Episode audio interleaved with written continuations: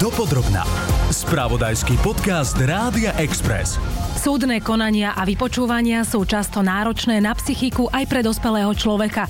Neraz je však potrebná aj výpoveď dieťaťa. Aj preto pribúdajú na slovenských súdoch špeciálne výsluchové miestnosti pre maloleté a zraniteľné osoby.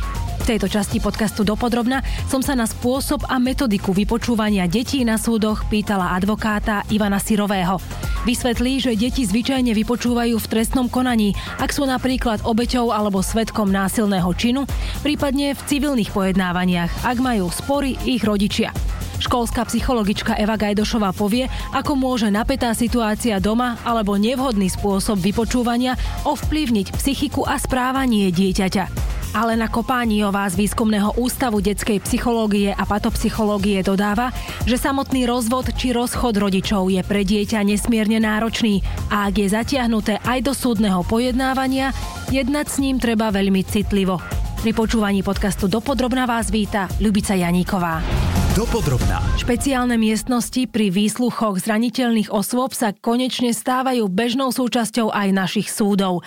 Advokát Ivan Sirový vysvetľuje, že výsluch detí na súdoch býva nutný v prípade, ak sa rodičia pri rozvode nevedia dohodnúť. Robí sa však citlivo s prihliadnutím na vek dieťaťa. V týchto civilných konaniach najčastejšie súd vypočúva maloleté deti práve vtedy, ak sa to týka otázok, že ktorému rodičovi sa bude dieťa zverovať, alebo ako sa upraví stretávanie s tým druhým rodičom, ktorému dieťa nie je zverené. Čo je dôležité, je to dané aj dohovorom o právach dieťaťa, že súd je povinný zisťovať názor dieťaťa a dieťa má právo tento názor slobodne vyjadriť vo všetkých veciach, ktoré sa ho týkajú. Takže aj pri maloletých deťoch takéto dieťa je vypočúvané. Uh-huh. Tento výsluch sa robí citlivým spôsobom, to znamená, že nie je to klasická pojednávacia miestnosť, je tam prítomný sudca, súdkynia a kolízny opatrovník, nie sú tam ani rodičia, aby tam nebol ten konflikt lojality, ani ich právni zástupcovia. Uh-huh. Robí sa to niekedy naozaj v upravených miestnostiach, snaží sa aj navodiť nejaká atmosféra dôvery. Ten výsluch sa vedie naozaj z mojej praxe veľmi, čo viem, vedomosť veľmi citlivo. To nie je tak, že dieťa je hneď podrobené otázke, s kým chce žiť a koľko by si chcela tráviť. Často naozaj treba to prispôsobiť veku dieťaťa, alebo je rozdiel, či sa pracuje s dieťaťom veku 7 rokov alebo 13 napríklad a takéto dieťa úplne ináč to vníma. Často súd aj cez iné vyjadrenia sa dozvie ten skutočný postoj. Uh-huh. Súd vždy musí pracovať aj s tou verziou, že to dieťa bolo ovplyvnené alebo manipulované jedným z rodičov, napríklad došlo na výsluch prítomnosti jedného rodiča, s ktorým bolo predtým, tak je veľmi ča- dosť častou praxou, že ten rodič sa snažil ovplyvniť to dieťa, aby vypadal v jeho prospech. Preto pre súd sú dôležité aj také iné informácie, kedy aj nakreslený obrázok, popis rodiny, čo rado robí, s ktorým rodičom, že aj z toho niekedy vie získať také informácie, ale to dôležité dôležité je povedať to, že výsluch dieťaťa nie je jediný dôkaz. Práve mhm. naopak je to len jeden z viacerých, ale je podstatný. Najmä ak to dieťa naozaj e, pôsobí jeho výpoveď spontánne, suverene a jasne prejavuje a dokáže popísať dôvody, prečo chce byť viac s týmto rodičom, prečo menej s týmto, že súd nemá dôvod pochybovať, tak určite takáto vierohodnosť alebo výpovedná hodnota je vyššia ako v prípade, keď súd sám vidí, že to dieťa je akoby medzi takými mlínskymi kameňmi váha, bojí sa na koho stranu, nevie jasne pomenovať, takže tam môžu byť aj rôzne iné vplyvy. Takže toto je naozaj na tom citlivom vypočutí toho súdu, ale dôležité je, že súd to robí väčšinou vtedy, keď on už má informácie o tej veci. On už vypočul napríklad rodičov, takže už má nejakú predstavu o tom, o aké problémy sa jednalo v tej rodine a tak ďalej. To som sa chcela spýtať, pán doktor, že, že v akých prípadoch sa prihliada alebo teda prístupuje až k tomu, že je nutná výpoveď dieťaťa, lebo asi to nie je bežné, nie je to za každým no. pri každom nejakom ja, rozhodovom konaní? E, ja by som povedal, že v postupom čase tým, že nám to aj hovorí dohovor o práve dieťaťa, že maloleté dieťa má právo vyjadriť svoj názor, uh-huh. tak sa viac už upúšťa od tých pohovorov, ktoré robil len Úrad práce sociálnych vecí a rodiny ako kolízny opatrovník, ktorý často došiel do domácnosti a rozprával sa s dieťaťom, ale keď e, takýto pohovor nie je dostatočný, tak sa naozaj pristupuje k takémuto vypočutiu na súde, lebo to je dôležité, že ten súd sa sám si robí potom obrazne, to len tá písomná správa z toho úradu práce, sociálnych vecí a rodiny. Uh-huh. A vy niekedy sa stretávame až, že treba odborné vedomosti, že sa až nareduje znalecké dokazovanie. Ale to by nemalo byť samozrejme. Ja by som povedal, že naozaj, ak tí rodičia sa nedokážu, dajme dohodnúť. Lebo ak sa tí rodičia vedia dohodnúť a povedia si záujem, ale to nie je ho vystavovať takémuto výsluchu a my sa vieme dohodnúť na tom, tak súd nemá dôvod robiť výsluch hej, dieťaťa ak je naozaj spolahlivo zistené a že je to v záujme dieťaťa, že tam nie je nejaká ďalšia indikácia, že prečo tá dohoda rodičov nie je dobrá, tak sú naozaj určite nechce to dieťa nejak traumatizovať nejakým výsluchom. Ak ale naozaj každý rodič to prezentuje inak a tvrdí niečo úplne iné, tak e, tomu súdu môže pomôcť to stanovisko toho dieťaťa. Psychologička z Výskumného ústavu detskej psychológie Alena Kopániová hovorí, že rozviesť sa dá aj dohodou rodičov a bez prítomnosti detí. Celé konanie totiž môže byť pre nestresujúce. Keďže rozvod je e, vlastne v hierarchii stresu alebo v náročných životných situácií po umrti partnera na druhom mieste, tak si môžeme uvedomiť, že vlastne aký je to stres a závažnosť situácie pre dospelých a nie je to ešte pre dieťa. Začína to asi tým, že je dôležité, ako sa k tomu postavia obidvaja rodičia. Že čím záleží, aby tie pravidlá starostlivosti o deti zostali rovnaké aj po tom, čo už sa rodičia nestretávajú v spoločnej domácnosti. Ale stále tam môže byť e, dôležitá otázka, ktorú vníma dieťa a to je to emocionálne. Čo sa mne zmení? Preto je dôležité, aby každý z rodičov pristupoval a ideálne, ak pristupujú jednotne a vysvetľovali mu jednotlivé kroky, čo sa pre dieťa zmení, ale to najdôležitejšie, čo sa dieťa nezmení stále bude mať dvoch rodičov a emocionálne uisťovať, že tu stále obidvaja budú pri ňom, aj keď nebudú v spoločnej domácnosti. Mení sa napríklad mm, jeho nejakým spôsobom možno správanie v škole alebo s kamarátmi, že vplýva to treba aj na také tie ďalšie socializovanie sa alebo nejaký ďalší ten e, život toho dieťaťa? Áno, toto aj rodičom, ale aj vlastne učiteľom, ak prednášame o tom, že aké to má dopady na správanie dieťaťa, je, že ide o silný zásah od nejakého jeho bezpečnej istoty, ktorú jeho primárna rodina pre každé dieťa predstavuje. Preto každé dieťa, či extrovert alebo introvert, zvolí rôznu mieru toho, ako to prežíva. Sú deti, ktoré sa učiahnú a nechcú o tom hovoriť, akoby čakajú, čo sa z tej situácie vyvrbí a ako to pre nich skončí. Naopak máme deti, ktoré, e, ktorých emocionalita je oveľa prúčia, impulzívnejšia, ktoré hneď dajú správanie najavo, že niečo sa v ich živote, v ich prežívaní deje. Takže to nedá sa veľmi paušalizovať, že ako to je, ale nás dospelí, na nás dospelých je, aby sme si všimli zmenu. To dieťa sa správa inak a postupne hľadali slova a kroky a situácie, ako sa dozvedieť, že čo je práve to, čo dieťa trápi že už tatino nebýva s nami, alebo že mamina nie je častejšie doma, alebo či som na vine ja a spravil som, ja som vinný za to, že, že sa moje rodičia rozvádzajú a podobne. Takže všímať si zmenu správania dieťaťa. Súhlasí aj školská psychologička Eva Gajdošová, podľa ktorej je vyrovnanie sa s rozvodom veľmi individuálne a to, ako to dieťa zvládne, závisí hlavne od jeho rodičov. Možno na, na začiatok povedať aj trošku takú štatistiku, lebo no. nie sme nadšení, že každé druhé manželstvo sa nám rozvádza že teraz sa velice vytešovali, že teda nastal pokles áno, v rozvodovosti, rozvodovosti áno, áno. ale vieme, že je to z dôvodu, že mladí ľudia už idú do vzťahov bez mm-hmm. manželstva a mm-hmm. bez tak v úvodzovkách papiera, pretože majú v sebe tak už zakodované, nevíde to. Veď každé druhé manželstvo sa rozvádza, čak nám to nevíde. Radšej poďme len takto do toho, mm-hmm. do iba toho partnerstva bez uzavretia oficiálneho. A v podstate tieto ani ne, nepadajú do nejakej štatistiky tým pádom, že nevieme... Áno, tým pádom nepadajú a tým pádom sa nám to ako keby tá rozvodovosť znižovala, ale aj tak je vysoká akým spôsobom sa treba s deti vyrovnávajú s rozchodom rodičov, že čo sa tak deje skrátka v tej detskej duši, v tej detskej hlavičke, že ano. akým spôsobom možno oni toto prežívajú, keď zrazu sa ich rodičia e, rozdelia.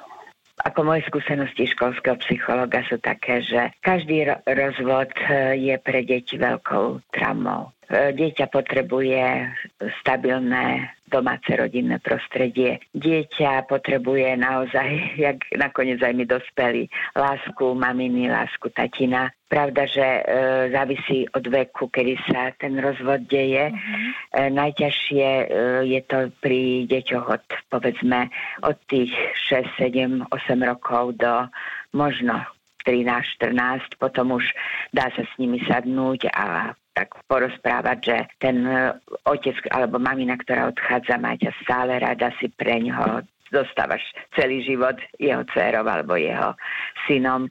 Takisto mám skúsenosti, že noví partnery tiež nezvládávajú vždy situáciu, keď to dieťa prvorodené prichádza teda do tej novej domácnosti.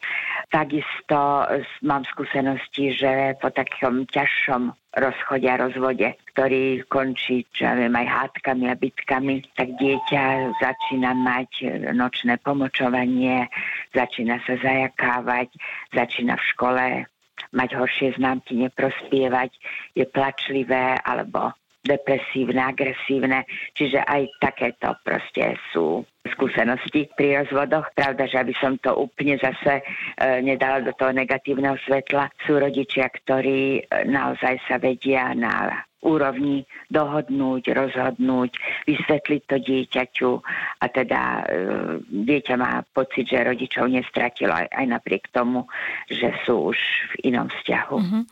Aký vplyv môže mať na dieťa, ak sa dostane aj pred súd? Že treba ho vypočúvajú napríklad aj v súvislosti s týmto rozvodom rodičov, že skrátka treba k nemu nejak inak pristupovať aj na tom samotnom súde, alebo prípadne aj potom spätne mu nejakým spôsobom vysvetľovať, alebo ho pripravovať na to, že bude, bude vypovedať pred nejakou no, to autoritou. je zo psychologického hľadiska veľmi ťažká záťažová situácia. Zrazu má hovoriť o svojich intimných, e- emocionálnych nejakých zážitkoch pred e, cudzími ľuďmi, ktorých predtým nevidel má odhalovať svoje vnútro, hovoriť o tom, čo prežívalo. To aj my dospeli sme z toho dosť zničení a nie je to ešte dieťa, ktoré naozaj toto prežíva veľmi traumaticky. Práve tieto mladšie deti môžu veľmi trpieť tým vypovedaním, dovie, či aj vôbec sú schopní to urobiť mlčia, mm-hmm. alebo môžu dokonca možno chrániť niektorého rodiča a vypovedať e, inak, než bola situácia. Uh-huh. Možno chce chrániť oboch rodičov. Možno si myslí, že môže ich práve tou svojou výpovedou, ktorá nebude celkom pravdivá, reálna, ich, ich zachrániť alebo zamedziť tomu rozchodu a rozvodu. Možno mu objasniť, že súd pracuje s veľa podnetmi, s veľa dôkazmi, s veľa informáciami, ako pre tú rodinu zabezpečiť to najlepšie fungovanie aj po rozvode. A že výpoveď dieťaťa nie je to jediné, na čo súd prihliada. Aby deti necítili takú strašnú ťaž a dôležitosť svojej výpovede, pretože tá by mala byť teda e, len čiastočná a mala by byť na pleciach predovšetkým rodičov, ktorí sa e, nevedia dohodnúť dieťa nemusí byť tým prostriedkom toho, aby sme získali čo najväčšiu moc aj po rozvode. Často stačí vlastne počúvať jeho potreby a e, rozhodnutie súdu nie je navždy. To sa dá zmeniť počas e, vývinu dieťaťa, rokov, učenia styku a tak ďalej, či je z rodičov spokojný a skôr uh, mapovať tie potreby dieťaťa, byť mu oporou, aj keď nie sme s ním každý deň, ale môžeme byť s ním v kontakte, ak máme dobrú vzťahovú väzbu. Aj sa napríklad stretávate s tým, že si to tie deti treba pri, pripisujú za nejakú svoju vinu alebo za nejaké svoje ako keby zlíhanie? Áno, naozaj e, stretávam, že deti si povedia, že ja som vinná, lebo som urobil takúto chybu, alebo neposlúchal mm-hmm. som, alebo som niečo žiadal, čo som nemal žiadať a bol som nedisciplinovaný a nedodržoval som svoje sluby. Tak preto rodičia sa hádali a ja som vlastne spôsobil tým, že mali časté hádky, ten ich rozchod a rozvod. Ako by sme možno toto vedeli zvrátiť potom, alebo im to nejako vysvetliť a Áno, tiež by bolo dobre počas toho takého kľudného, pokojného, rozvážneho rozhovoru s dieťaťom, kde mu objasňujem, prečo od seba odchádzame a prečo ideme do nových partnerstiev, mm-hmm. povedať aj to, že e, nie si vinné, Uh-huh. Nie si vinné. My sme nezvládli tento vzťah uh-huh. a sme teda sa rozhodli, že ho ukončíme. Dopodrobná. Deti sa však pred sudcom môžu ocitnúť aj v celkom iných záležitostiach, ako obete, svetkovia alebo páchatelia trestných činov. Ivan Sirový vysvetľuje, že cieľom je takéto vypočúvanie, pokiaľ to prípad umožní viesť iba raz. Nahrať ho a použiť ho aj počas pojednávania.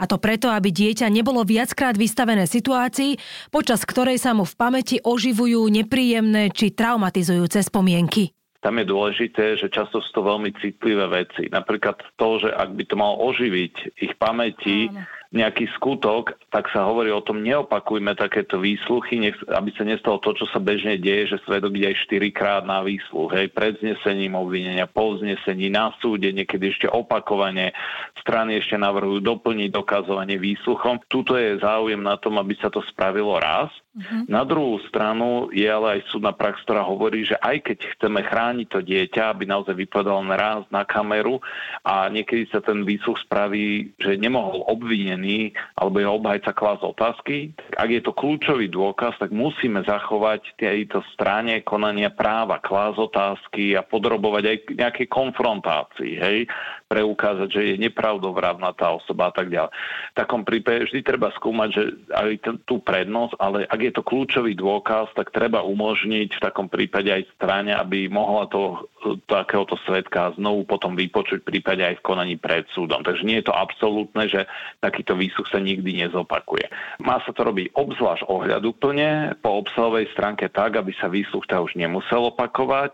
Priberá sa tam psycholog alebo aj znalec Môže sa prizviať aj zákonný zástupca alebo dokonca aj pedagóg k takémuto výsluchu. Ten spôsob vedenia výsluchu, tu je dôležité, keď ho vedie nejaký mm. orgán činný v trestnom konaní policaj, tak on popred by mal tie aj otázky, aj spôsob, ako viesť výsluch, prekonzultovať práve s tým psychologom alebo znalcom. Pretože naozaj ten vyšetrovateľ nemusí mať tieto vedomosti, mm-hmm a aj keď chce sa niečo dozvedieť, je rozdiel, ako bude tie otázky klásť no, malému dieťaťu alebo dieťaťu, mm-hmm. ktoré už je tesne pred 18 rokom veku.